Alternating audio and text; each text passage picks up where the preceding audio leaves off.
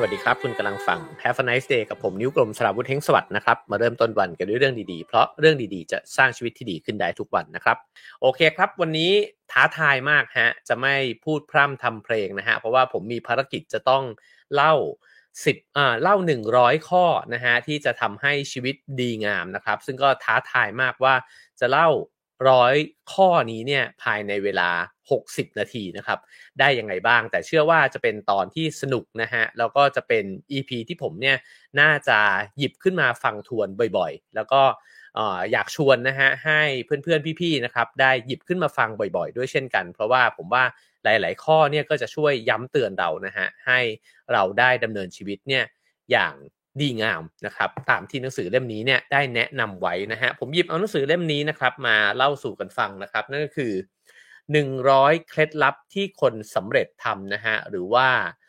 100 things successful people do นะครับผู้เขียนก็คือคุณไนเจลคัมเบอร์แลนด์นะครับผู้แปลคือคุณ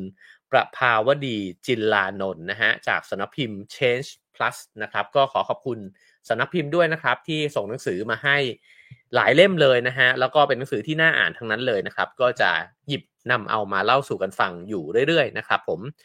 ในเจลคัมเบอร์แลนด์เนี่ยก็เป็นผู้ร่วมก่อตั้งบริษัท The Silk Road Partnership นะฮะ ซึ่งก็เป็นบริษัทให้คำปรึกษาด้าน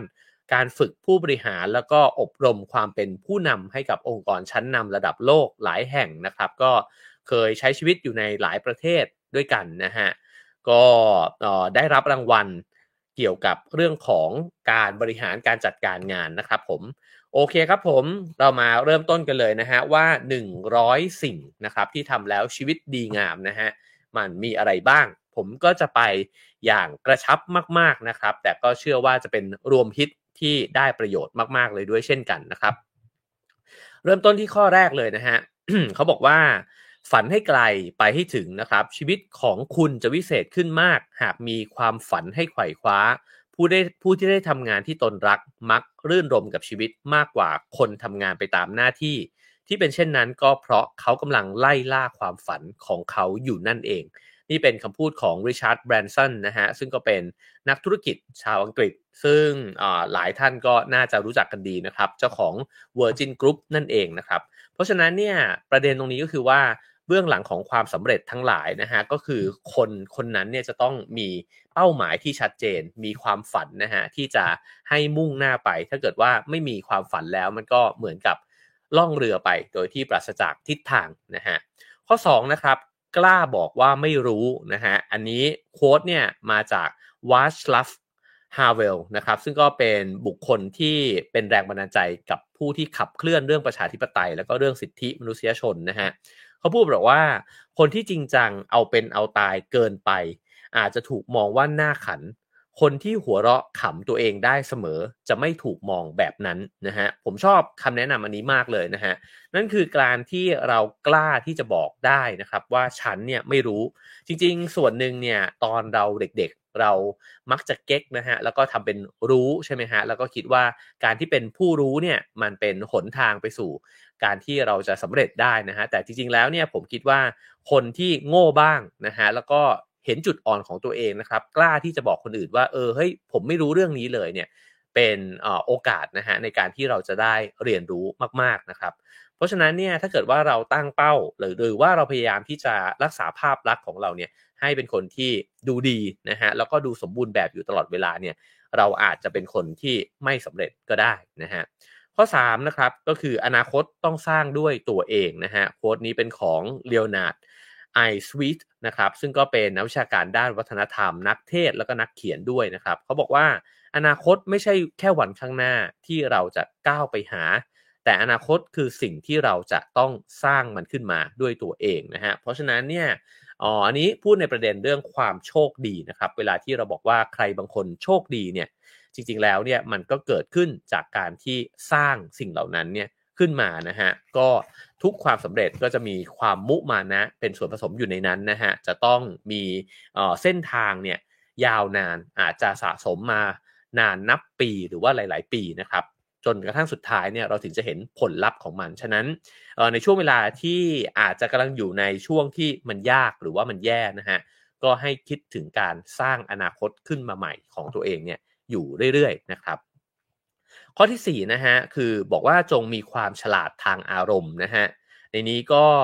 ยกคำพูดของชาลส์อาร์สวินดลนะครับบอกว่าเรื่องราวในชีวิตของคนเราเนี่ยมีเพียง 10%ที่เป็นสถานการณ์ที่เกิดขึ้นกับชีวิต ส่วนอีก 90%นั้นเป็นวิธีที่เรารับมือมัน อันนี้ก็น่าคิดมากนะครับเพราะจริงๆแล้วเนี่ยผมว่าส่วนหนึ่งของชีวิตเนี่ยมันคือสิ่งที่เกิดขึ้น แล้วก็จะมีเรื่องราวที่มัน Impact กับชีวิตเราเนี่ยอยู่อาจจะไม่กี่เหตุการณ์ก็ได้นะครับ แต่ว่าพอมันเกิดขึ้นแล้วเนี่ยมันก็ส่งผลรุนแรงนะฮะหลังจากนั้นเนี่ยจะเป็นวิธีการจัดการกับเรื่องราวเหล่านั้นนะครับเพราะฉะนั้นเนี่ยสิเป็นเรื่องที่เกิดขึ้น แต่สิ่งที่สำคัญกว่านั้นก็คือ 90%ที่เราใช้ในการรับมือกับมันนะฮะ แล้วสิ่งที่เป็นตัวแปรสำคัญก็คือความฉลาดทางอารมณ์ นั่นคือ EQ นะฮะ เพราะฉะนั้นคนที่ประสบความสำเร็จในชีวิตเนี่ยส่วนใหญ่ก็จะเป็นคนที่มี EQ ที่ดีนะฮะ คือไม่ตอบสนองเนี่ยตามอารมณ์ของตัวเองมากจนเกินไป ข้อ 5 นะครับไม่จะเป็นต้องเหมือนใครนะฮะ อันนี้เป็นคำแนะนำจากเอิร์ลไนติงเกลนะครับ เป็นนักพูดนักเขียนชาวอเมริกันนะฮะ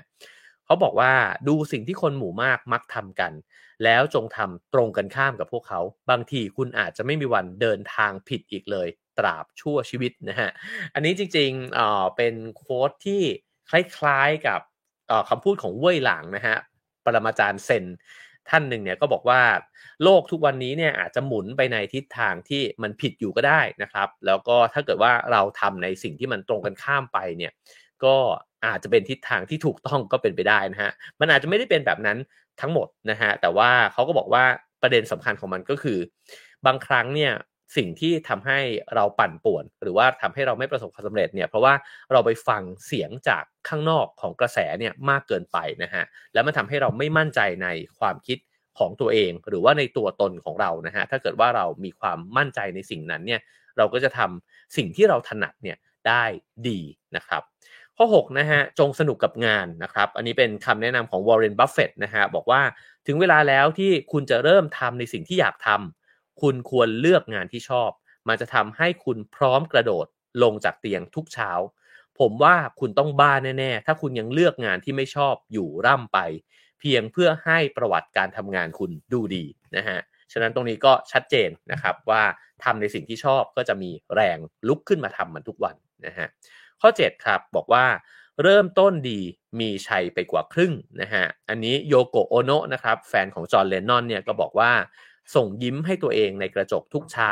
แล้วคุณจะเริ่มเห็นความเปลี่ยนแปลงอย่างมากเกิดขึ้นในชีวิตนะฮะ ฉะนั้นหนังสือเล่มนี้ก็บอกว่า ถ้าคุณเริ่มต้นวันด้วยความรู้สึกที่ไม่ดีเนี่ย วันนั้นมันก็อาจจะพังไปเลยนะฮะ ฉะนั้นถ้าเกิดตื่นขึ้นมาแล้วซึมซึมเศร้าๆนะฮะ หรือว่างวงเงียอยู่เนี่ยก็ ลองใช้แบบโยโกโอโนะก็ได้นะฮะก็คือยิ้มให้ตัวเองในกระจกสักนิดหนึ่งนะครับ ข้อ8ฮะบอกว่าอดีตเปลี่ยนไม่ได้ แต่ทำความเข้าใจได้นะครับเฮอร์มันเฮสเซนะฮะถูกยกโค้ดขึ้นมาบอกว่า บางคนคิดว่าการยึดมั่นถือมั่นทำให้เข้มแข็ง แต่บางครั้งความเข้มแข็ง เกิดจากการปล่อยวางนะฮะเพราะฉะนั้นอดีตเนี่ยมันเปลี่ยนไม่ได้ แต่เราสามารถย้อนกลับไปมองมันใหม่ได้ อันนี้ใกล้เคียงกับเมื่อ 2 EP ที่แล้วนะฮะที่เราคุยกันถึงเหตุการณ์ในวัยเด็กนะครับ ว่าพอเราโตขึ้นมาแล้วเนี่ยเรามองมันด้วยสายตาอีกสายตาหนึ่งได้นะฮะ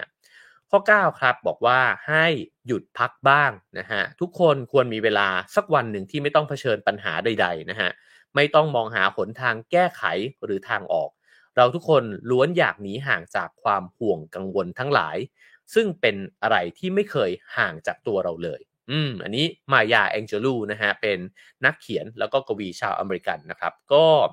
อ๋อตรงนี้ก็น่าสนใจนะครับ คือบางทีเนี่ยเรารู้สึกว่าอยากแก้ปัญหา แต่มันกลับทำให้เราแก้ปัญหานั้นไม่ได้นะฮะ เพราะฉะนั้นในบางครั้งเวลาที่เราหยุดพักไปเนี่ย มันกับการทำให้การแก้ปัญหาหรือว่าการทำงานเนี่ยมีประสิทธิภาพมากขึ้นนะฮะ ข้อ 10 ครับคำแนะนำของอัลวินทอฟเลอร์นะฮะก็เป็นนักทำนายอนาคต เขียนหนังสือเกี่ยวกับอนาคตอยู่หลายเล่มนะฮะเขาบอกว่าคนไร้การศึกษาในศตวรรษที่ 21 ไม่ได้หมายถึงคนที่อ่านไม่ออกเขียนไม่ได้อีกต่อไปนะฮะแต่หมายถึงคนที่ไม่สามารถเรียนรู้อะไรใหม่ ๆ คนที่ยึดติดกับความรู้เดิมๆ และคนที่ไม่รู้จักเรียนรู้ด้วยมุมมองใหม่ๆนะฮะตรงนี้ก็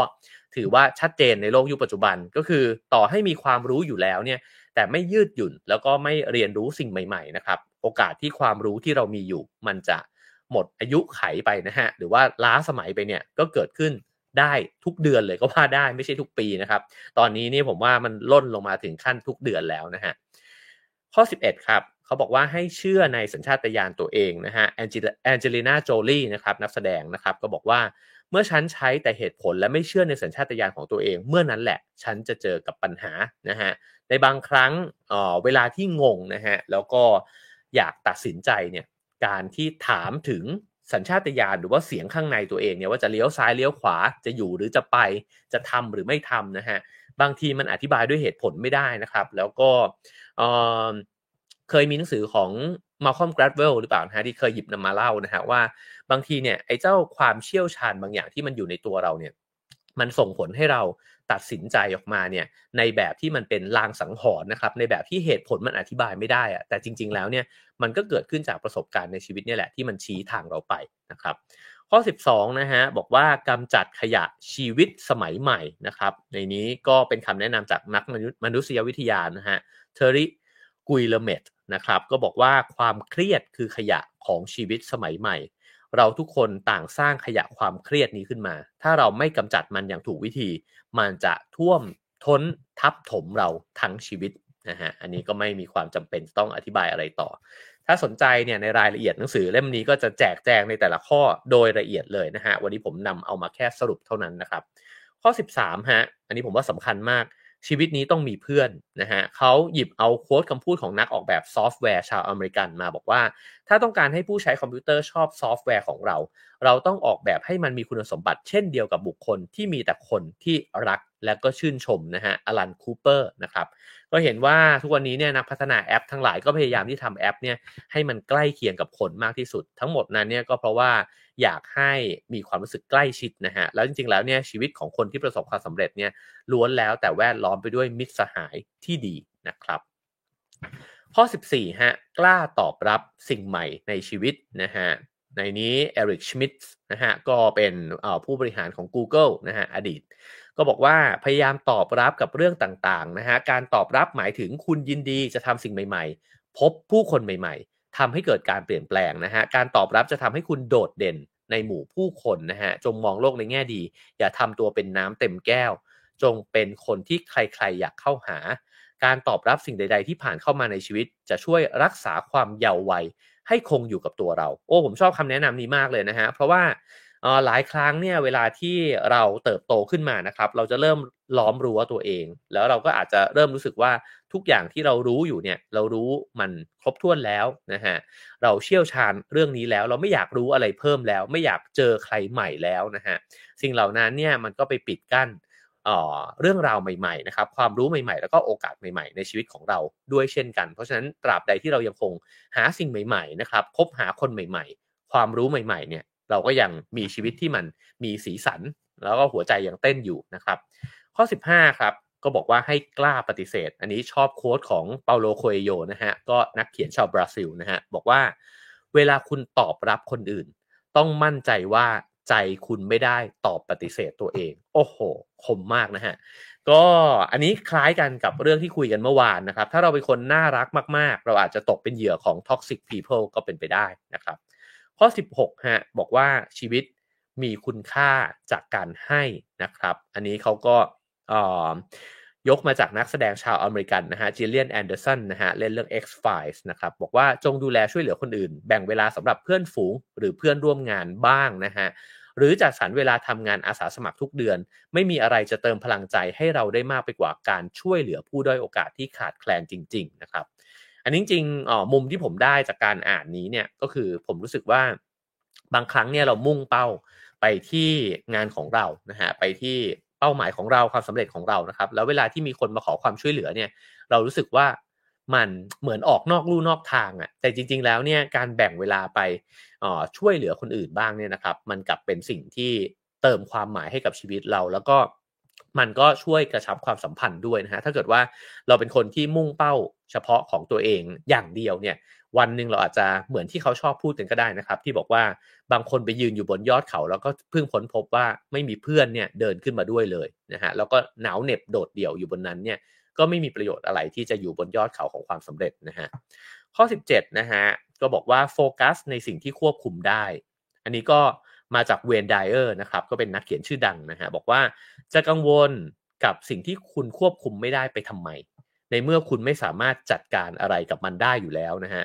แล้วทำไมจะต้องวิตกกังวลกับสิ่งที่คุณควบคุมได้อีก ถ้ามัวแต่วิตกกังวลอยู่นั่นจะทำให้คุณไม่ได้ทำอะไรสักทีนะครับก็โลกนี้มี 2สสิ่งนะฮะควบคุมได้กับควบคุมไม่ได้ ให้โฟกัสไปกับสิ่งที่เราควบคุมได้ แล้วก็ วางมันลงนะฮะเลิกกังวลกับสิ่งที่ควบคุมไม่ได้นะครับ อันนี้ไม่แน่ใจว่าเป็นผมคุ้นๆนะฮะว่าเป็นโค้ดของท่านพุทธทาสหรือเปล่าไม่แน่ใจนะฮะที่บอกว่าปัญหาที่มันแก้ได้ก็ไม่ต้องกังวล เพราะมันแก้ได้อยู่แล้ว ปัญหาที่มันแก้ไม่ได้ก็ไม่ต้องกังวล เช่นกัน เพราะว่ามันก็แก้ไม่ได้อยู่แล้วนะฮะข้อ 18 นะครับอิสรภาพทางการเงินนะฮะในนี้เนี่ยยกยกคำพูดของสตีเฟนโควีนะฮะบอกว่า ความมั่นคงทางการเงินของคุณไม่ได้ขึ้นอยู่กับงานที่ทำแต่อยู่ที่ความสามารถของคุณที่รู้จักคิดเรียนรู้ สร้างสรรค์ประยุกต์นะฮะนี่คืออิสรภาพทางการเงินที่แท้จริง ความมั่นคงไม่ใช่เรื่องของความร่ำรวยที่มี แต่เป็นเรื่องของความสามารถในการหาเงินต่างหากนะฮะเพราะฉะนั้นเป้า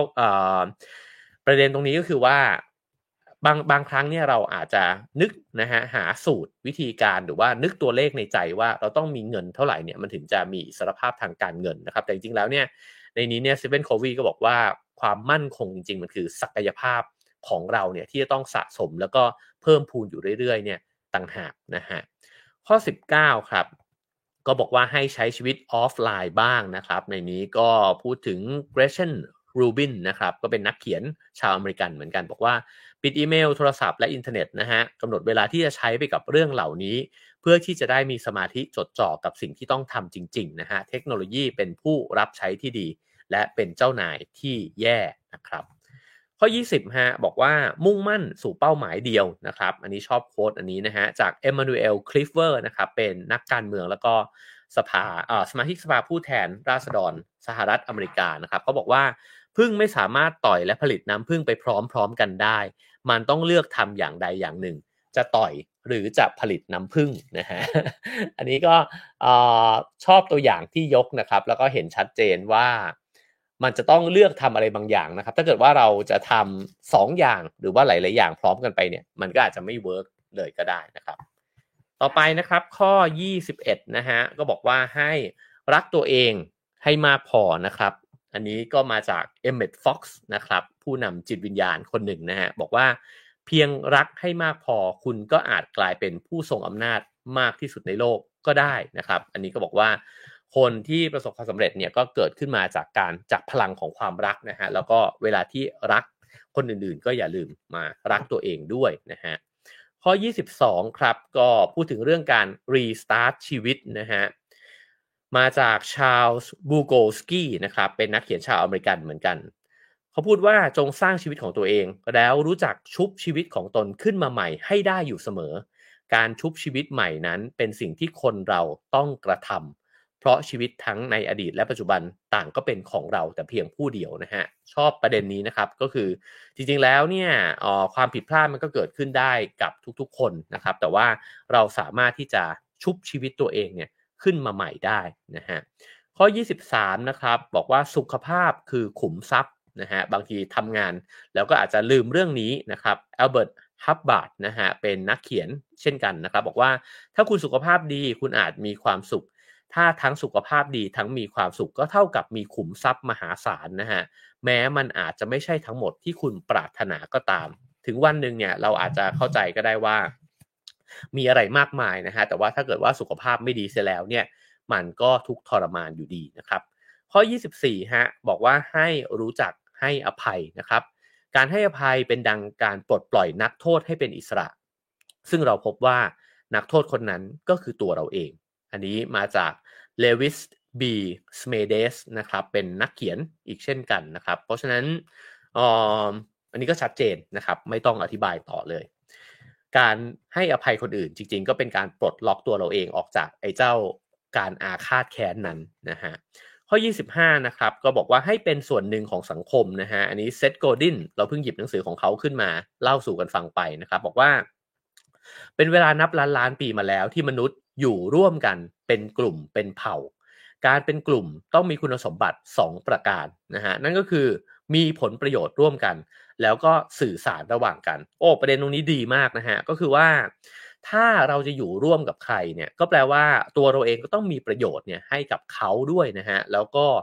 ถ้าเราจะอยู่ร่วมกันได้ดี เราต้องสื่อสารกันเป็นนะฮะถ้าเกิดว่าเราไม่มีวิธีการในการสื่อสารเนี่ยเราก็อาจจะเป็นส่วนหนึ่งของสังคมนั้นเนี่ยได้ยากหรือว่าไม่สมูทนะฮะซึ่ง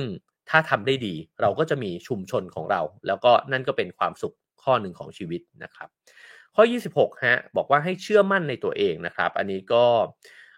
มาจากนางแบบนะครับ ชื่อว่าคาริคลอสนะฮะบอกว่าถ้าคุณเชื่อมั่นในตัวเองและมีความมั่นใจ คุณจะสามารถทำได้ทุกอย่าง ฉันเชื่อเช่นนั้นจริง ๆ อันนี้ก็เหมาะนะฮะที่จะออกมาจากปากของนางแบบนะครับ ข้อ 27 นะฮะบอกว่าชื่นชมผู้ที่สมควรได้รับการชื่นชมมาจากลอเรตต้ายังนะฮะนักแสดงเจ้าของรางวัลออสการ์นะครับบอกว่า ชื่นชมผู้ที่สมควรได้รับการชื่นชม ซึ่งควรทำให้เป็นนิสัยอย่างยิ่ง ส่วนรางวัลที่คุณจะได้รับกลับมานั้น มีค่าเกินกว่าจะประเมินได้ คือจริง ๆ เวลาที่นักแสดงเนี่ยเขาปรบมือให้เพื่อนนะฮะมันเป็นเรื่องที่น่าชื่นชมมากเลยนะครับอันนี้ก็เป็นมุทิตาจิตนั่นเองนะฮะอันนี้ผมคิดว่าเป็นสิ่งที่ได้เรียนรู้ผ่านการเติบโตด้วยเหมือนกัน ตอนเด็ก ๆ เนี่ย เวลาใครทำได้ดี เราจะรู้สึกอิจฉานะครับ แล้วก็บางทีก็แบบ อืม อยากจะเป็นแบบนั้นให้ได้บ้างนะฮะแต่ว่าพอโตขึ้นเราก็จะรู้สึกว่าเอ้ยยิ่งเราชื่นชมคนได้มากขึ้นเท่าไหร่เนี่ยเราก็มีความสุขได้ง่ายขึ้นนะครับ แล้วก็เรามีเพื่อนได้มากขึ้นด้วยนะครับข้อ 28 นะครับคืออยากมีอยากได้ให้น้อยลงนะฮะอันนี้ออมหาเศรษฐีพูดนะครับ ไม่ค่อยเชื่อว่าจะจะเอ่อจะเชื่อเขาดีไหมนะก็คือเดวิดร็อกกี้เฟลเลอร์นะฮะเขาก็พูดบอกว่า ผมเชื่อว่าโดยตลอด ผมเชื่อมาโดยตลอดว่าทรัพย์สมบัติจะช่วยนำความสุขความพึงพอใจมาสู่ชีวิตนะฮะแต่โดยพื้นฐานแล้วถ้าเราไม่มีเพื่อนฝูงญาติพี่น้องดีๆ ให้ที่สำคัญต่อเรานะฮะชีวิตคงจะว่างเปล่าและเศร้าหมองอย่างยิ่ง ทรัพย์สมบัติทั้งหลายก็คงจะหมดความหมายนะครับ อันนี้ถ้าเราไม่รวยเท่าเขาเราก็จะบอกว่า ขอทรัพย์สมบัติผมสักนิดหนึ่งก็ยังดีนะ เพราะว่าเข้าใจอยู่แล้วนะครับว่าสายสัมพันธ์เป็นเรื่องสำคัญนะฮะ ข้อ 29 ต่อเนื่องกันเลยนะครับออันนี้ราเชล นามิโอ เรเมนนะฮะ นักเขียนแล้วก็อาจารย์ด้านการแพทย์นะครับ บอกว่าการรับฟังเป็นวิธีพื้นฐานที่สุด แต่ทรงพลังที่สุด ในการเชื่อมความสัมพันธ์กับผู้อื่น แค่รับฟังเท่านั้นเอง อาจเป็นไปได้ว่าความใส่ใจเป็นสิ่งสำคัญที่สุดที่เราพึงมีให้แก่กัน ตรงนี้เป็นสิ่งพื้นฐานที่หายไปเยอะมากนะฮะ ทุกวันนี้เนี่ยคนทนฟังกันไม่ค่อยได้ พูดสวนกันเร็วมากนะครับ แล้วก็นั่นแปลว่าเราไม่ใส่ใจคนตรงหน้าเราด้วยนะฮะฉะนั้นถ้าสามารถที่จะเพิ่ม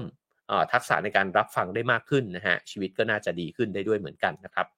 ข้อ 30 ครับ จงอยู่กับปัจจุบันขณะนะฮะเจมส์บารัสนะฮะเป็นครูชาวอเมริกันที่สอนสมาธินะครับ บอกว่าการมีสติ คือการรู้ตัวว่าณปัจจุบันขณะกำลังเกิดอะไรขึ้น โดยปราศจากความปรารถนา ให้เป็นเช่นนั้น หรือไม่เป็นเช่นนั้น อันนี้ก็คือการรับรู้สิ่งตรงหน้าโดยที่ไม่ตัดสินนะฮะไม่ได้คาดหวังกับมัน ถ้าเราทำแบบนี้ได้บ่อยๆ ชีวิตก็น่าจะดีนะครับ คือการอยู่ตรงนั้นแล้วมันจะเกิดอะไรขึ้นเนี่ยจะบวกจะลบเนี่ยเราก็เพียงรับรู้มันเท่านั้นนะครับข้อ 31 นะฮะ บอกว่าให้รู้จักประนีประนอมนะฮะ TF Hodge นะฮะ เป็นนักเขียนเช่นกัน ก็บอกว่า ความสัมพันธ์ใด ๆ ก็ตามไม่ว่ากับเพื่อน ความรักหรือธุรกิจ ถ้าเป็นเพียงความสัมพันธ์ข้างเดียว ไม่อาจเรียกได้ว่ามีความสัมพันธ์กัน มันก็ไม่ต่างจากถนนวันเวที่มุ่งตรงไปทางเดียวแต่ไร้จุดหมายนะฮะฉะนั้นเป็นสะพานดีกว่านะครับ ก็คือว่าเอาคนสองฝั่งเนี่ยมาเจอกันนะครับ แล้วก็จะเจอกันแบบนั้นได้ก็ต้องประนีประนอมเข้าหากันด้วยนะฮะข้อ 32ฮะบอกว่างานคือชีวิตชีวิตคืองานนะฮะมารีฟรานฟรานเซส วินเทอร์สนะครับก็เป็นผู้ที่ Forbes เนี่ยเสนอชื่อเป็น 1 ใน 10 ของที่ปรึกษาด้านความหลากหลาย และความเท่าเทียมในองค์กรนะฮะเขาบอกว่าคุณทำงานเพื่อเลี้ยงชีวิต หรือมีชีวิตเพื่อทำงาน แต่ถ้าคุณรักงานที่ทำอยู่เสียอย่างก็จะไม่มีปัญหาอะไรทั้งสิ้น อันนี้ก็คล้ายกันกับคำแนะนำที่ได้พูดไปแล้วนะครับ33ฮะรู้จักตัวเองให้ดีพออีริกฟรอมนะฮะก็เป็นนักจิตวิทยานะครับบอกว่างานหลัก นักจิตวิเคราะห์ด้วยนะครับ งานหลักของมนุษย์เนี่ยคือการสร้างตัวเองให้กลายเป็นตัวตนอย่างที่เป็นอยู่ โดยมีผลงานอันสำคัญที่สุดก็คือบุคลิกภาพเฉพาะตัวนั่นเอง ก็หมายความว่า ถ้าเราไม่ได้กีดกันรังเกียจตัวเองนะฮะแล้วก็ทำความเข้าใจตัวเองเนี่ยไปให้มากขึ้นเรื่อยๆนะครับผมคุยกับชิงชิงข้อนี้อยู่บ่อย ๆ เลยว่า ข้อหนึ่งเนี่ยที่เราพบเห็นนะครับเวลาที่เราหยิบหนังสือเกี่ยวกับการทบทวนตัวเองเนี่ยขึ้นมาเล่าสู่กันฟังนะฮะจะเห็นคอมเมนต์จำนวนมากเลยเนี่ยที่พูดถึงว่าอืมทำให้เราเข้าใจตัวเองมากขึ้นนะครับ สิ่งนี้ก็สะท้อนเหมือนกันว่าระบบการศึกษาทั่ว ๆ ไปเนี่ยไม่ค่อยมีวิชาการที่สอนเนี่ยให้เราเข้าใจตัวเอง เราเข้าใจเรื่องนู้นเรื่องนี้เต็มไปหมดเลยครับ แต่ว่าเราไม่ค่อยเข้าใจตัวเองนะฮะถ้าตามทำตามที่อีริกฟรอมบอกเนี่ยก็คือ ค่อยๆ ทบทวนตัวเองไปเรื่อยๆฮะเราจะเห็นข้อดีของตัวเอง เห็นข้อเสียของตัวเองนะครับ เห็นว่าเรื่องอะไรที่ทำให้เราเป็นทุกข์เรื่องอะไรที่เราอยู่แล้วมีความสุขนะฮะการทำความเข้าใจตัวเองแบบนี้มากขึ้นเรื่อยๆ ก็จะทำให้เรามีความสุขกับชีวิตเนี่ยมากขึ้นเช่นกันนะฮะข้อ 34ฮะ ยินดีกับชีวิตทุกช่วงวัย อืม นี่น่าสนใจนะฮะ มาชาเบคนะครับ ก็เป็นนักเขียนนะครับ บอกว่าสังคมของเราแสดงให้เห็นว่าความสุขเป็นเรื่องของคนหนุ่มสาวเท่านั้น เรามักคิดเอาเองว่าความทุกข์ความเงียบเหงาเปล่าเปลี่ยว และความรู้สึกว่าไร้ตัวตนเนี่ย มาพร้อมกับความแก่ชรา ไม่จริงเลยนะฮะความรู้สึกเจ็บปวดหรือความเฉื่อยชาในชีวิต เป็นอาการของคนที่ดำเนินชีวิตผิด ไม่ใช่เกิดจากการที่มีชีวิตยืนยาว โอ้นี่ชอบมากนะฮะ เพราะว่าผมก็กำลังจะเข้าสู่ช่วงวัยนั้นนะฮะ ฉะนั้นเออไม่จริงนะครับ มันอยู่ที่ว่าดำเนินชีวิตยังไงมากกว่านะฮะ แล้วเขาก็บอกว่าในชีวิตแต่ละช่วงมันมีความงามในแบบของมันนะครับ ไม่ได้แปลว่า การที่คุณกลายไปเป็นคนแก่แล้วเนี่ย มันจะต้องมีชีวิตที่เหี่ยวเฉานะฮะ ข้อ 35ฮะบอกว่า เป็นคนสองบุคลิกนะครับ ในนี้พูดถึงคำพูดของเอริกซามูเอลทิมนะครับ เป็นนักสื่อสาร แล้วก็เป็นครูสอนพระคัมภีร์นะฮะบอกว่าพวก extrovert มองกองหนังสือเป็นแค่กองกระดาษ ส่วนพวก introvert เนี่ยมองกองหนังสือเดียวกันเป็นแหล่งพักพิงที่จะลงใจนะฮะ ฉะนั้นเนี่ยถ้าเราเป็น extrovert เราก็ควรจะเรียนรู้จาก introvert นะฮะ ถ้าเราเป็น introvert เราก็ควรจะเรียนรู้จาก extrovert ด้วยนะครับ ไม่ใช่ว่าขีดเส้นแบ่งแล้วก็บอกว่าฉันถูกและแกผิดนะฮะข้อ 36 นะครับ บอกว่าเปิดใจให้กว้าง การเปิดใจให้กว้างอยู่เสมอนั้นสำคัญ สมองถูกสร้างขึ้นมาเพื่อปกป้องเรา ซึ่งหมายความว่าสมองเนี่ยพยายามกำหนดขอบเขตของสิ่งที่เราทำได้ หรือว่าควรทำอันนี้เราพูดกันอยู่บ่อยๆนะฮะใน Have a nice day นะครับ แต่คำแนะนำอันนี้เนี่ยบอกว่าเราจึงควรขยายข้อจำกัดที่สมองเนี่ย พยายามบีบบังคับ เราให้ทำสิ่งเดิมๆนะฮะด้วยการทำในสิ่งใหม่ที่มันกว้างออกไป เพราะว่ามันคอยระวังให้เราอยู่ คือมันเจตนาดีกับเรานะฮะแต่ว่าเราควรท้าทายสมองตัวเองเนี่ยอยู่บ่อยๆ จะได้ออกไปนอกขอบเขตคุ้นชินของตัวเองนะฮะอันนี้คริสซี่เวลลิงตันนะฮะเป็นนักไตรกีฬาเนี่ยเป็นคนพูดอันนี้เข้าใจได้เลยนะครับว่าทำไมเขาถึงพูดสิ่งนี้ เพราะว่านักไตรกีฬาก็ต้องเล่นในสถิติที่มันท้าทายเพิ่มมากขึ้นไปเรื่อยๆนะฮะ ข้อ 37 ครับ พูดถึงพ่อแม่ในฝันนะฮะ บอกว่าในบทบาทพ่อแม่ มีบางเวลาที่คุณตระหนักว่าตนเอง ไม่ได้เป็นพ่อแม่ในแบบที่คุณเคยคิดฝันเอาไว้ คือเป็นพ่อแม่ในแบบที่คุณปรารถนาจะมีนะฮะ ดังนั้นงานของคุณก็คือทำหน้าที่พ่อแม่แบบที่ลูกต้องการ ให้ลูกๆได้มีชีวิตเป็นของตัวเอง เป็นไปตามธรรมชาติของลูกแต่ละคน คือบางทีเนี่ยในบทบาทของพ่อแม่นะครับ ผมได้คุยกับเพื่อนๆที่เป็นพ่อแม่หลายคนด้วยเหมือนกัน ก็คือ คาดหวังในตัวลูกเนี่ยเยอะนะฮะแต่ว่าคำแนะนำอันนี้ก็คือว่า บางทีการเป็นต้นแบบให้กับลูกเนี่ยมันอาจจะยากก็ได้นะครับ แต่ว่าการฟังลูกแล้วก็ปล่อยให้ลูกเนี่ยได้ดำเนินชีวิตในแบบที่เขาเป็นเนี่ยก็อาจจะทำให้เราเป็นพ่อแม่ที่ถูกใจลูกเนี่ยก็เป็นพ่อแม่ที่ดีในอีกนิยามหนึ่งได้เช่นกันนะครับ ข้อ 38ฮะอันนี้โอ้โห ผมว่าเราโดนกันทุกคนนะครับ ก็คือคำแนะนำว่าคุณต้องมีชีวิตให้ห่างไกลมลพิษครับ อย่าดื่มน้ำโอ้โห อันนี้โหดมาก เขาบอกว่าอย่าดื่มน้ำในประเทศด้อยพัฒนา อย่าสูดอากาศหายใจในประเทศที่พัฒนาแล้ว อืมผมว่าของเราโหดกว่านะฮะนี้พูดโดยโจนาธานราบันนะครับ เป็นนักเขียนนักวิจารณ์ชาวอังกฤษนะครับ ย่าดื่มน้ำในประเทศด้อยพัฒนาอย่าสูดอากาศหายใจในประเทศที่พัฒนาแล้วนี่คือเสียดสีทั้ง 2 แบบเลยนะฮะแต่ในประเทศเราตอนนี้ก็สูดหายใจไม่ได้แล้วนะฮะฉะนั้นเนี่ยผมว่าส่วนหนึ่งเนี่ยของวันนี้อาจจะพูดถึงในแง่มุมของปัจเจกบุคคลเนี่ยเยอะเหมือนกันนะครับ แต่ในขณะเดียวกันเนี่ยผมว่าก็ต้องผลักดันให้เกิดการเปลี่ยนแปลงเนี่ยในแง่ของระบบโครงสร้างสังคมเนี่ยด้วยนะฮะไม่งั้นเนี่ยกระทบกระเทือนกันไปทั่วหน้านะฮะ ฉะนั้นข้อ 39 นะครับ ก็คำแนะนำบอกว่าให้ออกจากคอมฟอร์ทโซนนะฮะ ผมพยายามเลือกเส้นทางที่ต้องสู้กับการติดอยู่ในคอมฟอร์ทโซนอยู่เสมอ ตราบใดที่คุณรู้สึกไม่สะดวกสบาย นั่นแปลว่าคุณกำลังพัฒนาขึ้น อืม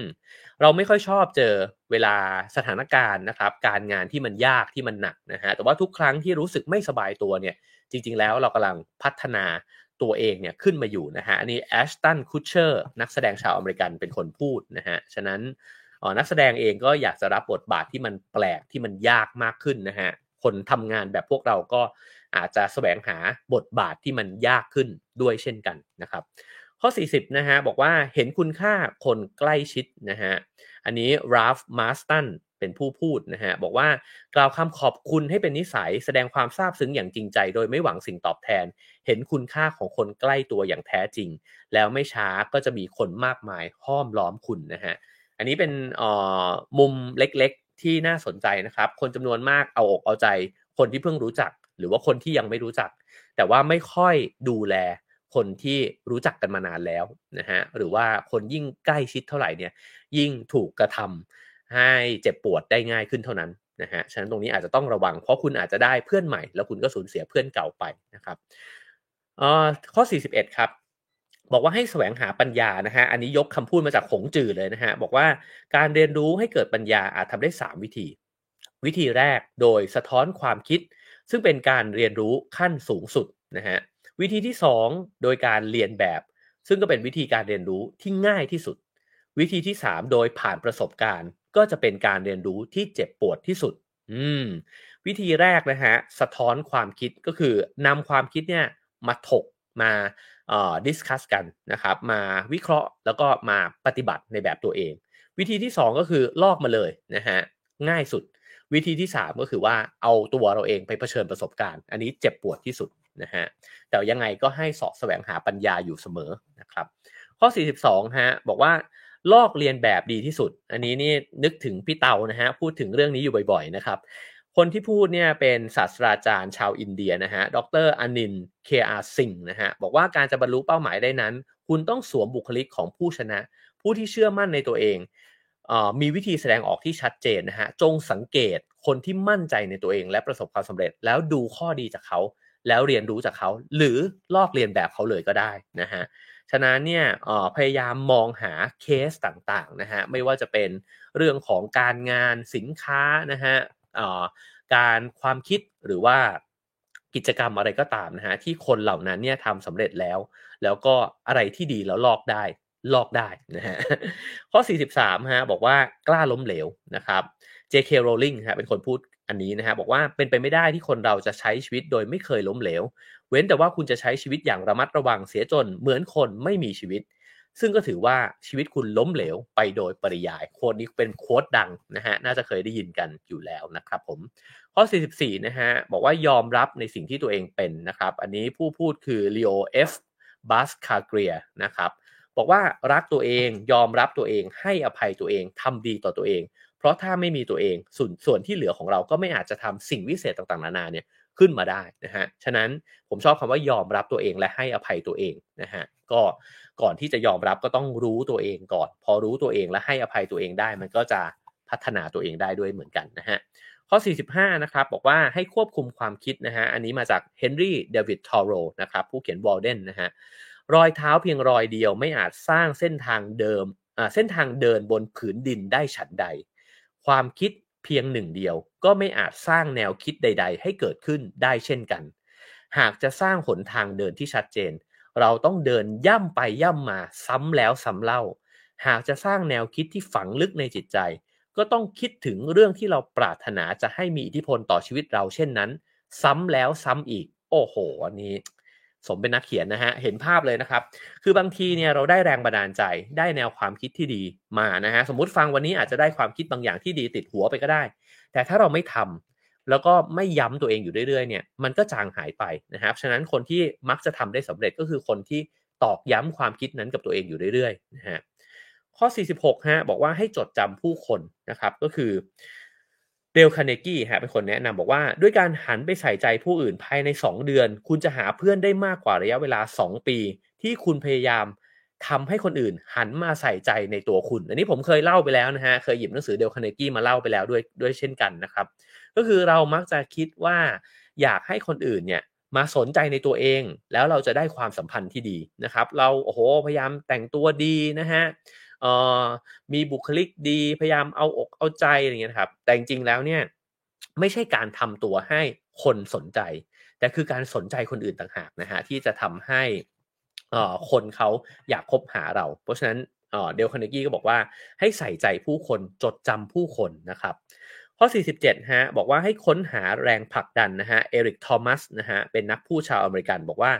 ผมมีแรงผลักดันในตัวเอง แล้วอะไรเป็นแรงผลักดันของคุณ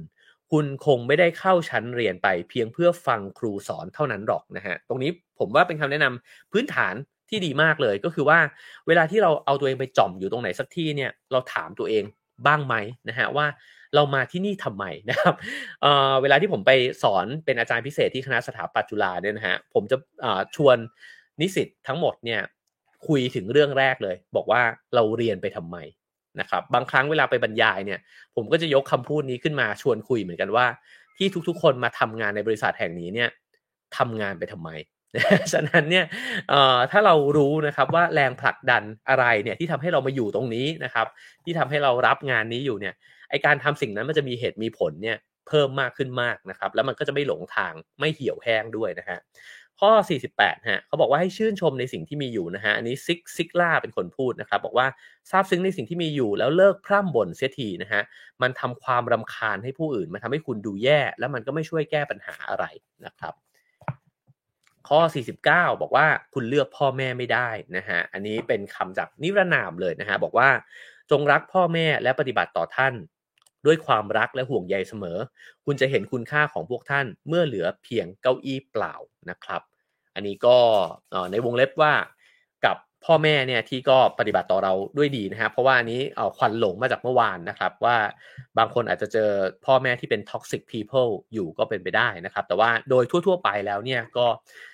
ผมว่าพ่อแม่ไม่ได้ถูกใจเราซะทั้งหมดนะฮะแต่ว่าถึงวันหนึ่งเราก็จะเข้าใจนะครับว่าไม่ว่าท่านจะ ปฏิบัติต่อเราในแบบไหนที่ไม่ถูกใจบ้างเนี่ยเราก็ถ้าทำดีกับท่านนะฮะก็น่าจะรู้สึกดีกับตัวเราเองด้วยเช่นกันนะครับข้อ 50 ครับเขาบอกว่าหัวเราะให้มากพอนะฮะอันนี้จอห์นคริสนักแสดงนักแสดงตลกชาวอังกฤษเป็นคนบอกบอกว่า เสียงหัวเราะเชื่อมโยงคุณเข้ากับคนรอบข้าง ยามที่คุณหัวเราะเบิกบานมันจะช่วยลดระยะห่างระหว่างคุณกับคนอื่นลง รวมทั้งลดช่องว่างระหว่างชนชั้นทางสังคมได้ด้วยนะฮะ การหัวเราะเป็นดั่งอำนาจประชาธิปไตยที่ทำให้ผู้คนเท่าเทียมกันอืมอันนี้ประโยคหลังนี้น่าสนใจเหมือนกันนะครับ อยากฟังคำอธิบายเหมือนกัน แต่จริงอ๋อแอบคิดถึงการหัวเราะเพื่อที่จะลดช่องว่างนะฮะ ว่าบางคนเขาบอกว่ายิ่งล้อเลียนผู้มีอำนาจได้มากเท่าไหร่เนี่ย ก็แปลว่าความเท่าเทียมในสังคมเนี่ยก็มีมากขึ้นเท่านั้นนะฮะข้อ 51 นะครับ บอกว่า ทุกคนเกิดมาแตกต่างนะฮะอันนี้มาคัสบักกิงแฮมเป็นคนพูดนะครับบอกว่าพึงระวังว่าเราไม่อาจบรรลุเป้าหมายในชีวิตได้เลย ถ้ามีแต่ความอิจฉาริษยา การมองดูเพื่อนฝูง อยากจะมีอยากจะเป็นอย่างพวกเขาทำให้เราสูญเสียพลังอันมีค่าไปเปล่าๆคนเราต่างก็ไม่เหมือนกัน ความสุขของคนอื่นอาจไม่ใช่ความสุขสำหรับเราก็เป็นไปได้อืมนี่เป็นคำแนะนำที่ดีนะฮะ คือบางทีตอนแรกที่เราไม่มีความสุข เพราะว่าเราอยากมีความสุขในรูปแบบนะฮะ แต่พอเราทบทวนตัวเองได้มากพอแล้วเนี่ย แล้วเราก็เจอรูปแบบความสุขของตัวเราเอง มันก็ทำให้ผมว่าความอิจฉาต่างๆนานาความเปรียบเทียบก็ลดน้อยลงด้วยเช่นกันนะฮะแต่จะเจอสิ่งนั้นได้ก็ต้องเข้าใจตัวเอง ก่อนว่าแล้วความสุขของเรามันคืออะไรนะฮะข้อ 52 ครับ เรียบง่ายมากฮะนอนหลับให้เพียงพอ ชีวิตของคุณสะท้อนให้เห็นในวิธีการนอนของคุณ และการนอนหลับก็สะท้อนให้เห็นรูปแบบการใช้ใช้ชีวิตของคุณ เช่นกัน นอนแบบไหนชีวิตก็เป็นแบบนั้น ชีวิตเป็นแบบไหนก็นอนแบบนั้นนะฮะคนที่ชีวิตเคร่งเครียดนะฮะคิดนู่นคิดนี่เยอะ มี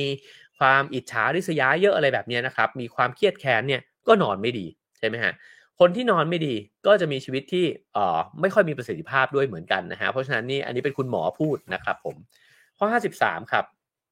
ทำตามทางของตัวเองทอโรอีกแล้วนะฮะบอกว่าถ้าเราไม่ตีโพยตีพายและเตรียมตัวเตรียมใจ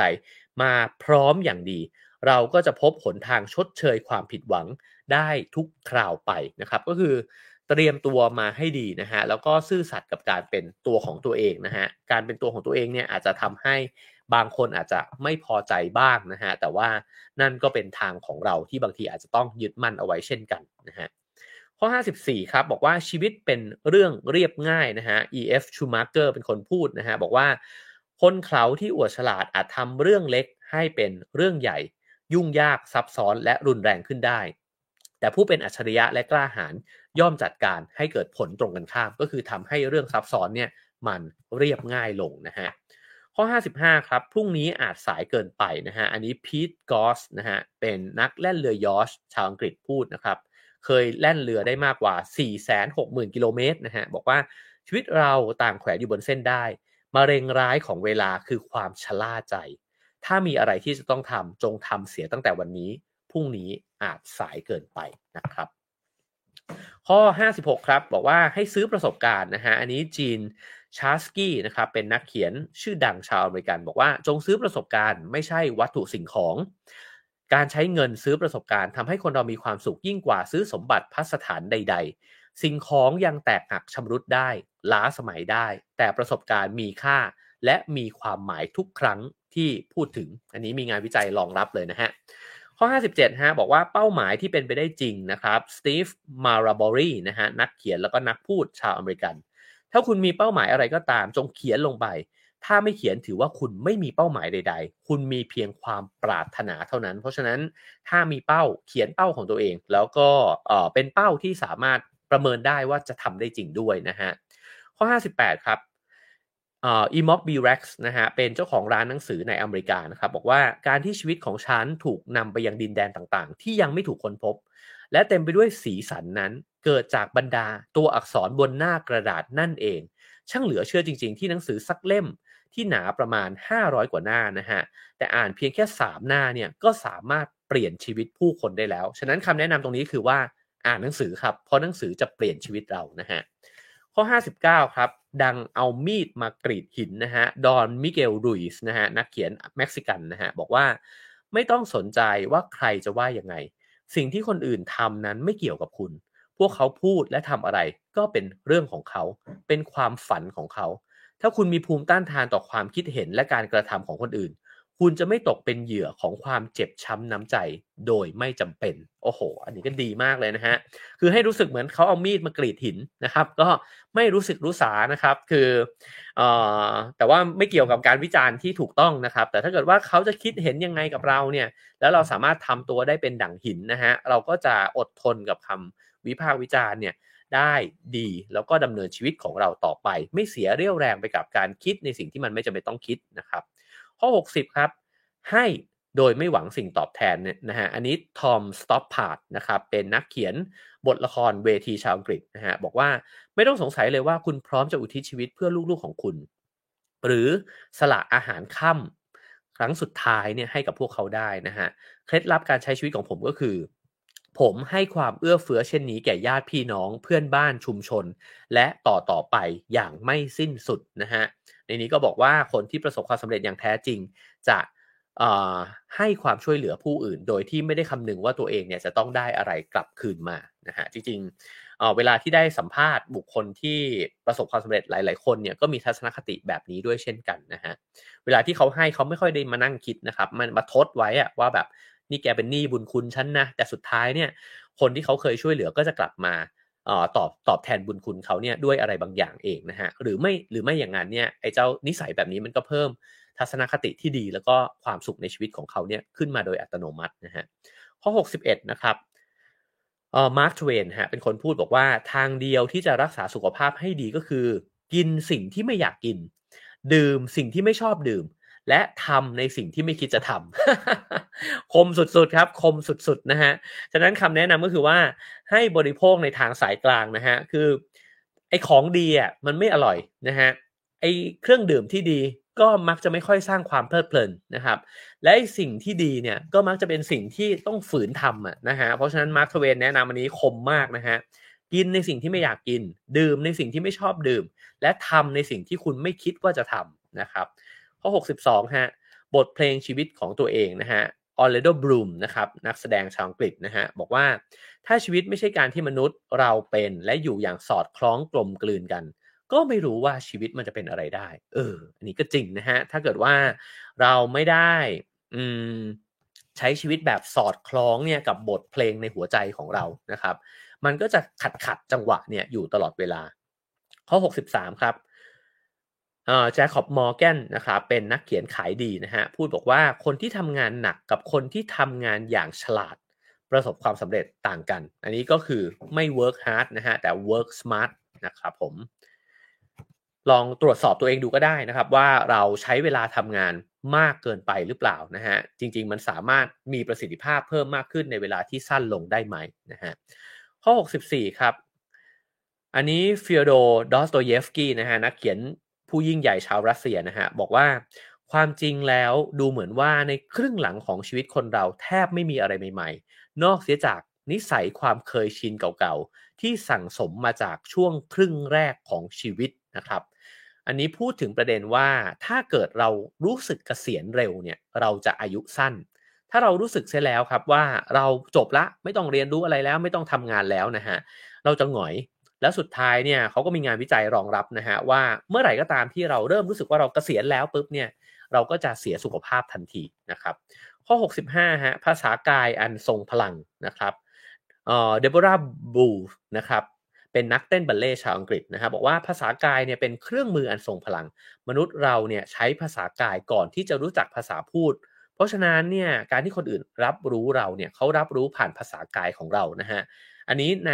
ทางที่เธอเป็นนักเต้นเนี่ยเธอก็แสดงออกผ่านท่าทางนะฮะฉะนั้นเนี่ยเราสามารถสร้างความประทับใจกับผู้คนผ่านภาษากายของเราได้ จริงๆแล้วมันหลอกไม่ได้นะฮะร่างกายไม่เคยโกหกนี่ของจริงเลยนะฮะคือเรารู้นะครับโดยสัญชาตญาณของเราว่าคนคนนี้เนี่ยจริงใจกับเราอยู่หรือเปล่า แววตานะครับเอ่อการกำหมัดการย่นคิ้วต่างๆนานารายละเอียดเหล่านี้นะฮะถ้าเราสังเกตปุ๊บเนี่ยเราก็จะอ่านคนเนี่ย ได้รู้แล้วจริง ๆ คนอื่นเขาก็อ่านเราอยู่เช่นกันนะครับ ข้อ 66 ครับเขาบอกว่าการที่คุณได้พบเจอคนแต่ละคนในชีวิตล้วนมีความหมายด้วยกันทั้งสิ้นนะฮะบ้างก็มาเพื่อทดสอบคุณ บ้างก็มาใช้งานคุณนะฮะบ้างก็เข้ามาสอนคุณ แต่ที่สำคัญที่สุดเนี่ยมีบางคนจะช่วยดึงคุณสมบัติที่ดีในตัวคุณเนี่ยออกมา อันนี้นิรนามนะฮะไม่ทราบเหมือนกันว่าใครพูด แต่มันกลับไปทบทวนกับเรื่องที่เขาบอกว่าเราจะเป็นยังไงเนี่ย ขึ้นอยู่กับคนที่เราสนิทด้วยที่สุด 5 คนนะฮะตรงนี้นี่น่าทบทวนมากๆครับว่า แล้วเราใกล้ชิดกับใครอยู่บ้างนะฮะคน 5 คนที่แวดล้อมเราอยู่ ที่เราใช้เวลาด้วยบ่อยๆเนี่ยนะฮะเป็นใครบ้าง มีนิสัยแบบไหน ถ้าลองทบทวนดูแล้วนะฮะเราอาจจะเห็นก็ได้ว่า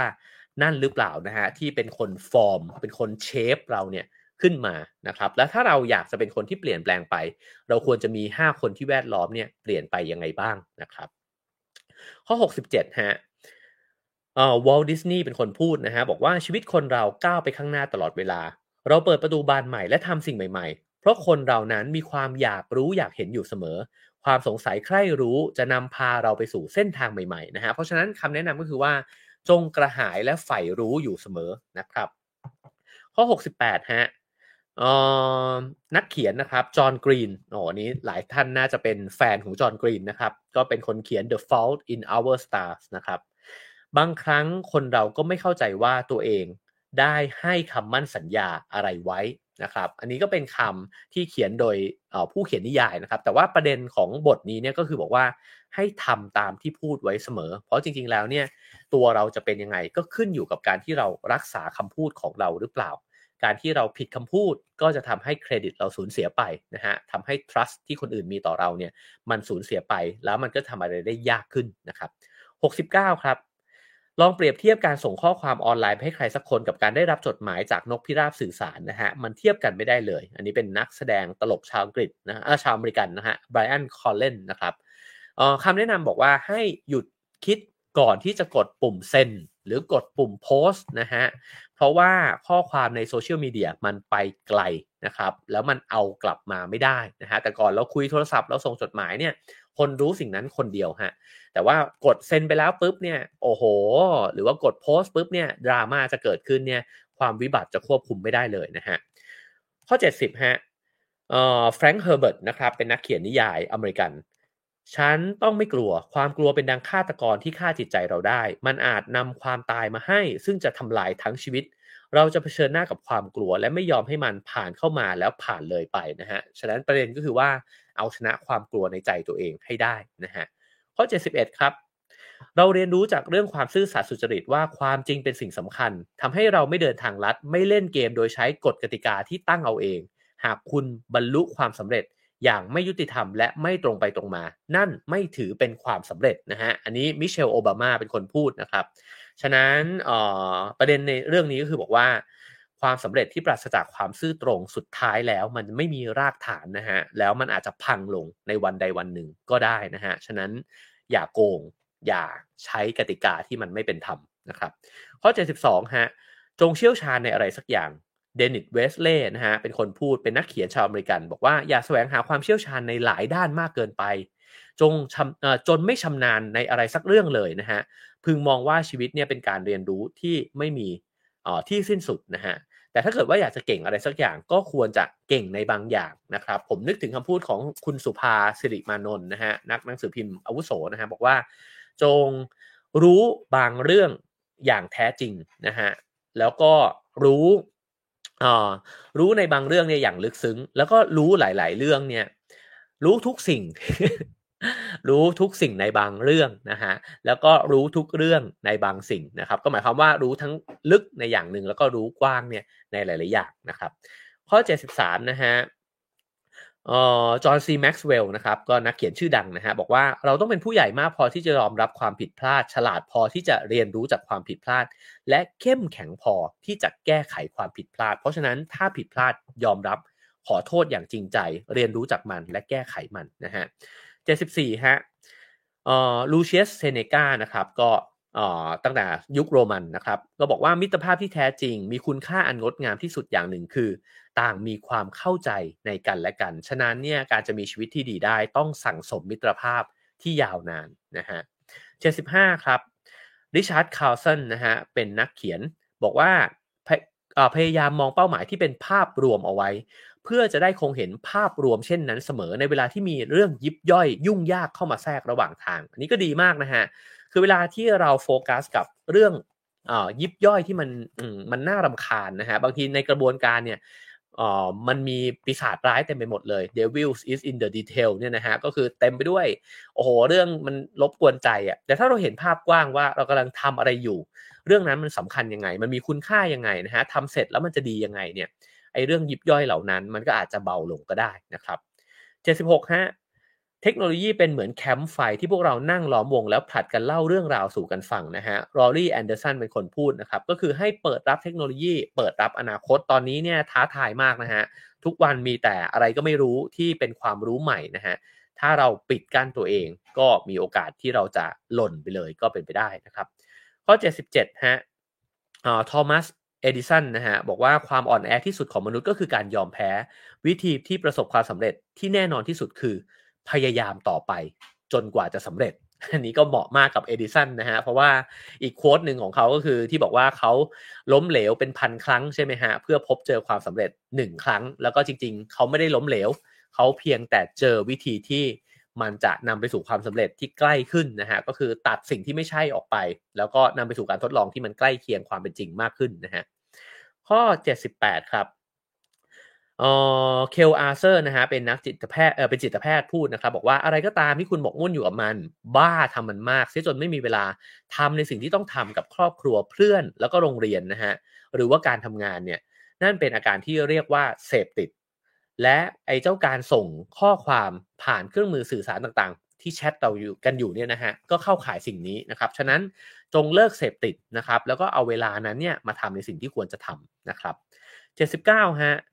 อัลเบิร์ตไอน์สไตน์เป็นคนพูดบอกว่ามองธรรมชาติให้ลึกซึ้ง แล้วคุณจะเข้าใจทุกสิ่งทุกอย่างได้ดีขึ้น โอมีตัวอย่างมากมายนะครับ กับคนที่ใกล้ชิดธรรมชาติ แล้วค้นพบไอเดียดีๆนะฮะก็เพราะฉะนั้นคำแนะนำก็คือว่าออกไปเปื้อนดินบ้าง ออกไปตากแดด ออกเอาเท้าเนี่ยไปสัมผัสดินบ้างนะฮะข้อ 80 ครับเอ่ออัลเบิร์ตไอน์สไตน์อีกเช่นกันนะฮะบอกว่ามนุษย์ทุกคนล้วนเป็นอัจฉริยะ ถ้าเราตัดสินปลาจากความสามารถในการปีนต้นไม้ มันคงเฝ้าคิดไปตลอดชีวิตว่าตัวมันนั้นโง่นะฮะ ฉะนั้นไม่ต้องฉลาดไปทุกเรื่อง และแต่ว่าต้องเอาตัวเองไปอยู่ในจุดที่ตัวเองเหมาะสมนะครับ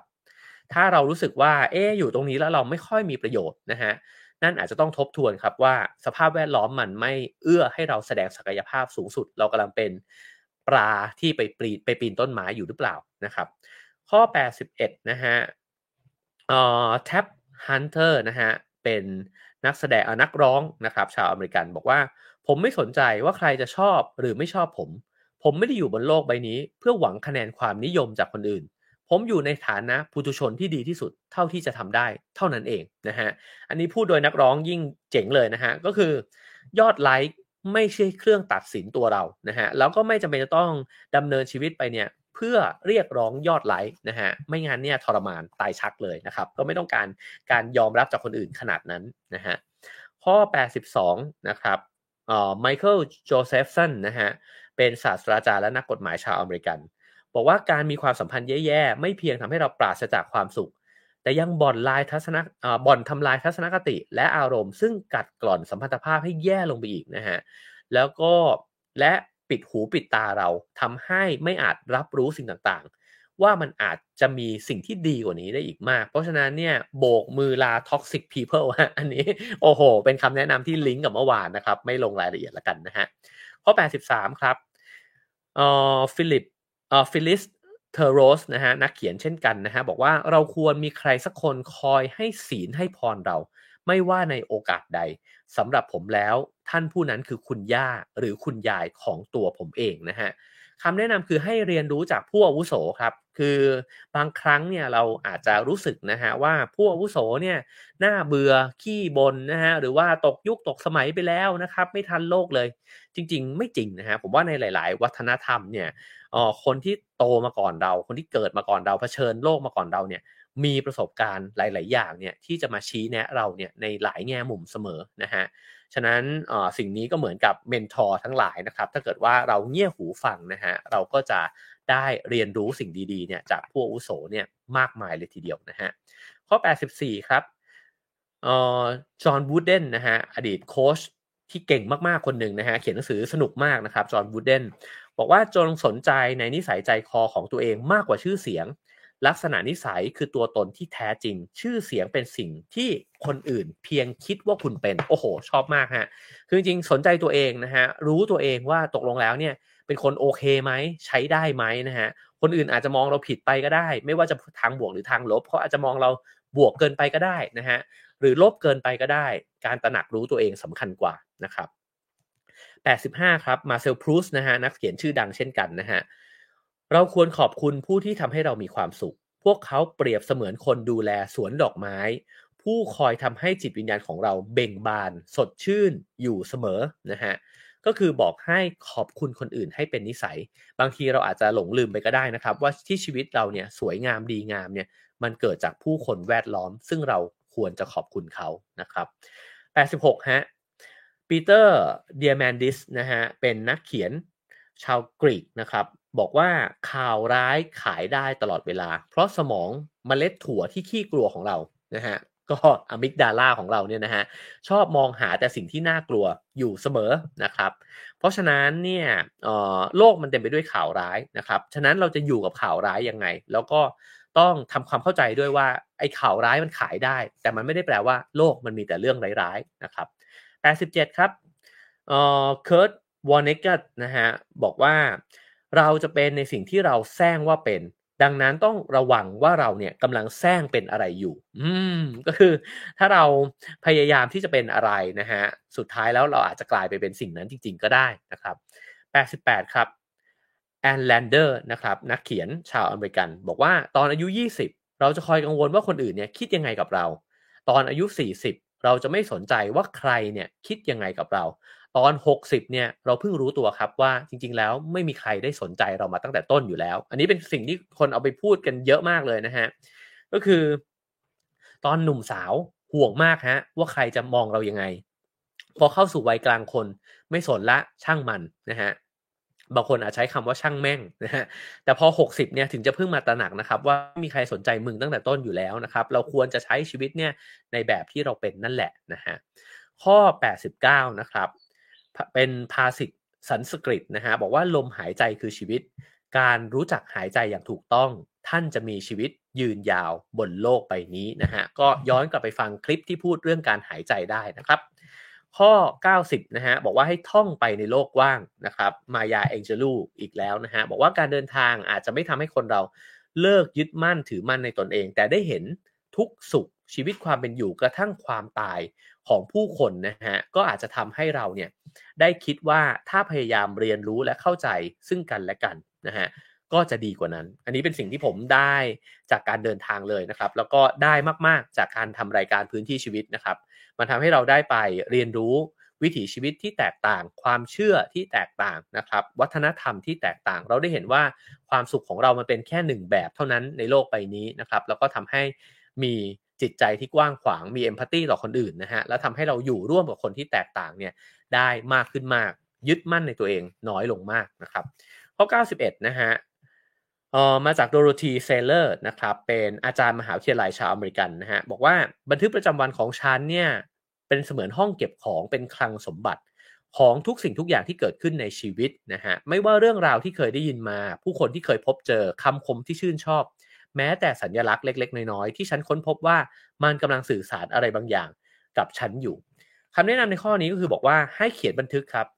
เราอาจจะเขียนสเตตัสเยอะนะฮะแต่จริงๆแล้วเนี่ยควรจะมีสเตตัสในแบบที่ไม่คิดว่าจะมีคนอ่านเนี่ยไว้บ้าง เพราะเราเนี่ยพยายาม perform อยู่เรื่อยๆนะฮะแต่จริง ๆแล้วเนี่ย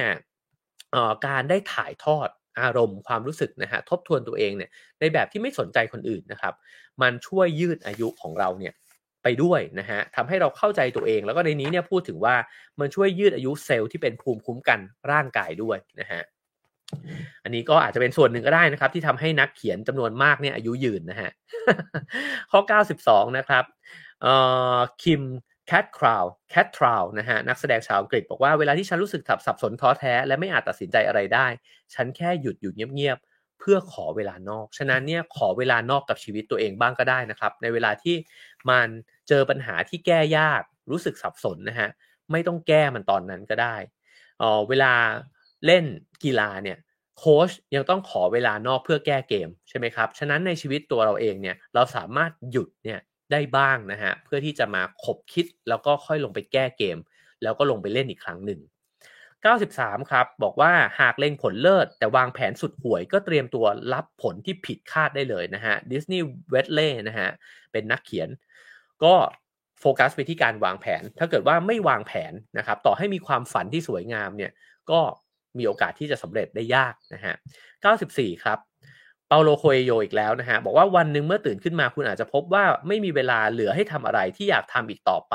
ดังนั้น ทำเสียตั้งแต่วันนี้นะฮะนี่คล้ายกันกับคำแนะนำเมื่อข้อ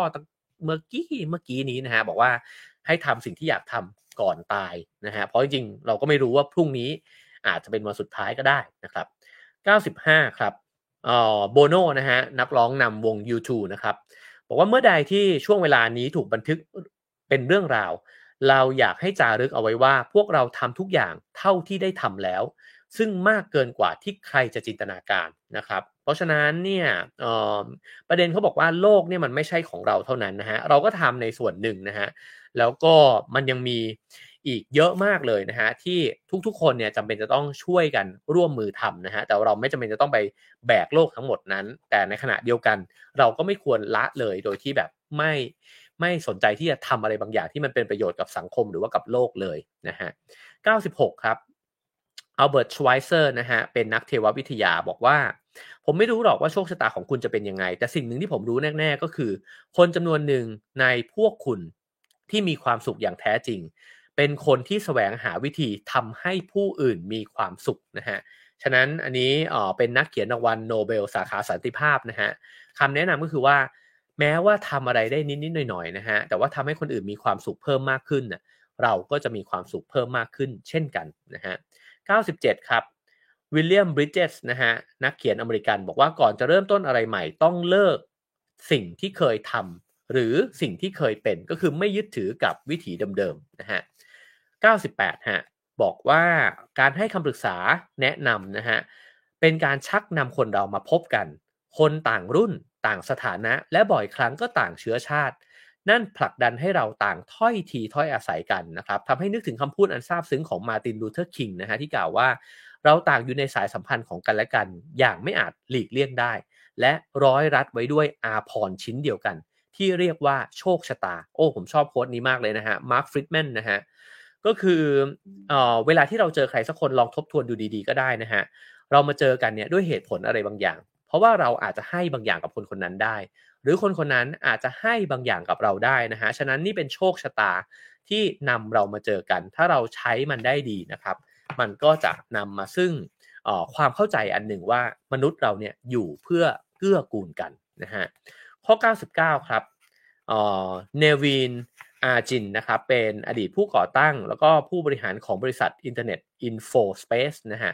บอกว่าผมเชื่อว่ามรดกของคนเราชี้วัดกันด้วยการบรรลุเป้าหมายต่าง และนิสัยอันกล้าหาญที่ลูกๆของเราจะนำไปเผชิญกับความท้าทายของโลกใบนี้นะฮะเพราะฉะนั้นเขาบอกว่าสิ่งที่เราฝากเอาไว้ได้ก็คือมรดกนะฮะซึ่งมันอาจจะเป็นแนวความคิดนะครับ มันอาจจะเป็นคำสอนอาจจะเป็นสิ่งที่เราเคยกระทำเนี่ยแล้วมันก็เป็นสิ่งที่เราทิ้งไว้เนี่ยแหละ มันจะมีคนสานต่อต่อไปนะฮะข้อสุดท้ายครับผมมาจากมาร์วินแซปป์นะครับเป็นนักร้องชาวอเมริกันนะครับ บอกว่า บทเรียนที่ยิ่งใหญ่จากชีวิตของปู่ผมคือท่านจากไป โดยไม่มีอะไรค้างคาใจ เพราะท่านได้ทำทุกอย่างที่ต้องการลุล่วงแล้ว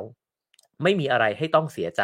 ผมคิดว่าสิ่งนี้นอกจากเป็นมรดกที่ปู่ทิ้งไว้ให้แล้ว ยังบ่งบอกได้ดีที่สุดว่านั่นคือความสำเร็จนะครับ เพราะฉะนั้นในข้อสุดท้ายก็คือว่า ถ้าอยากจะมีวันสุดท้ายที่ดี เราก็ต้องทำตั้งแต่วันนี้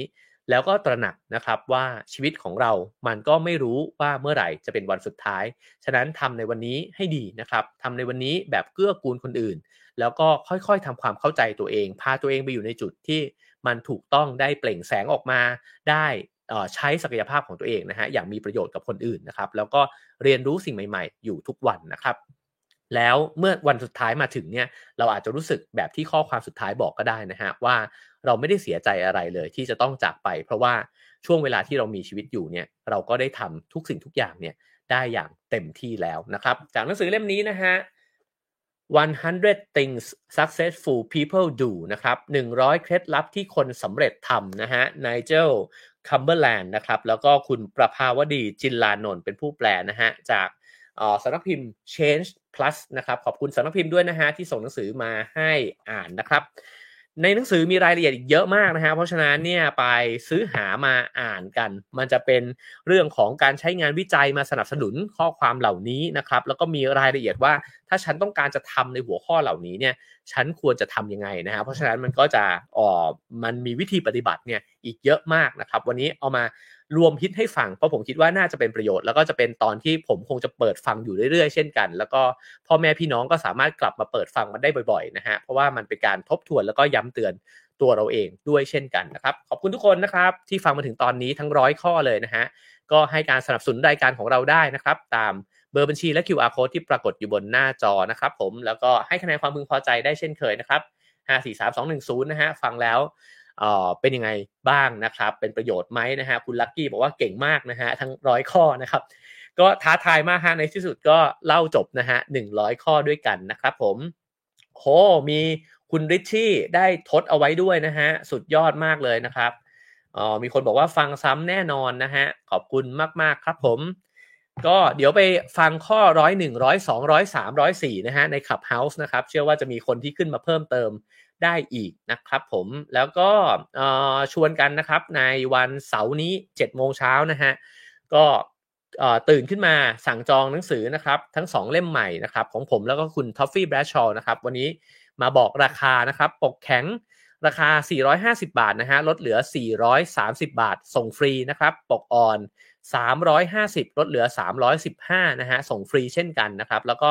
ของคุณท็อฟฟี่นะฮะชื่อว่าโตมาแบบไหนเป็นหนังสือที่จะอธิบายว่าทำไมเราโตมาเป็นคนแบบนี้แล้วก็คนอื่นๆที่อยู่ในชีวิตเราเขาโตมาแบบไหนนะฮะราคาเต็ม 255 บาทนะครับลดเหลือ 229 บาทส่งฟรีเช่นกัน สั่งแบบไหนก็ได้นะฮะเอาไปผสมกันเนี่ยได้เลยนะครับ7โมงเช้าตื่นมาสั่งกันได้นะครับหนังสือของผม 400 กว่าหน้านะฮะของคุณท็อฟฟี่ก็ 200 กว่าหน้านะครับผมก็ เรียนเชิญนะฮะทุกท่านเช้าวันเสาร์นี้อย่าลืมตื่นมา pre-order กันนะฮะที่ Facebook b r o w Finger หรือว่า Facebook สำนักพิมพ์ KOOB ก็ได้นะฮะ K O O B นะฮะถ้าต้องการสั่งทางไลน์ก็แอดไลน์ไว้นะครับแอด r o w Finger นะครับผมก็ตามพิมพ์ตามนี้ได้เลยนะฮะโอเคครับผม วันนี้ขอบคุณทุกท่านครับ ฟังกันมาเต็มที่มากนะฮะ ถ้าอยากฟังย้อนก็ ฟังได้บ่อยๆนะฮะเชียร์นะครับ ช่วยเพิ่มยอดวิวนะครับ โอเคครับผมเจอกันวันพรุ่งนี้นะฮะคิดว่าจะตื่นขึ้นมาทำนะครับ โอเคครับ ไปต่อกันในขับ House ครับ Have a nice day ครับ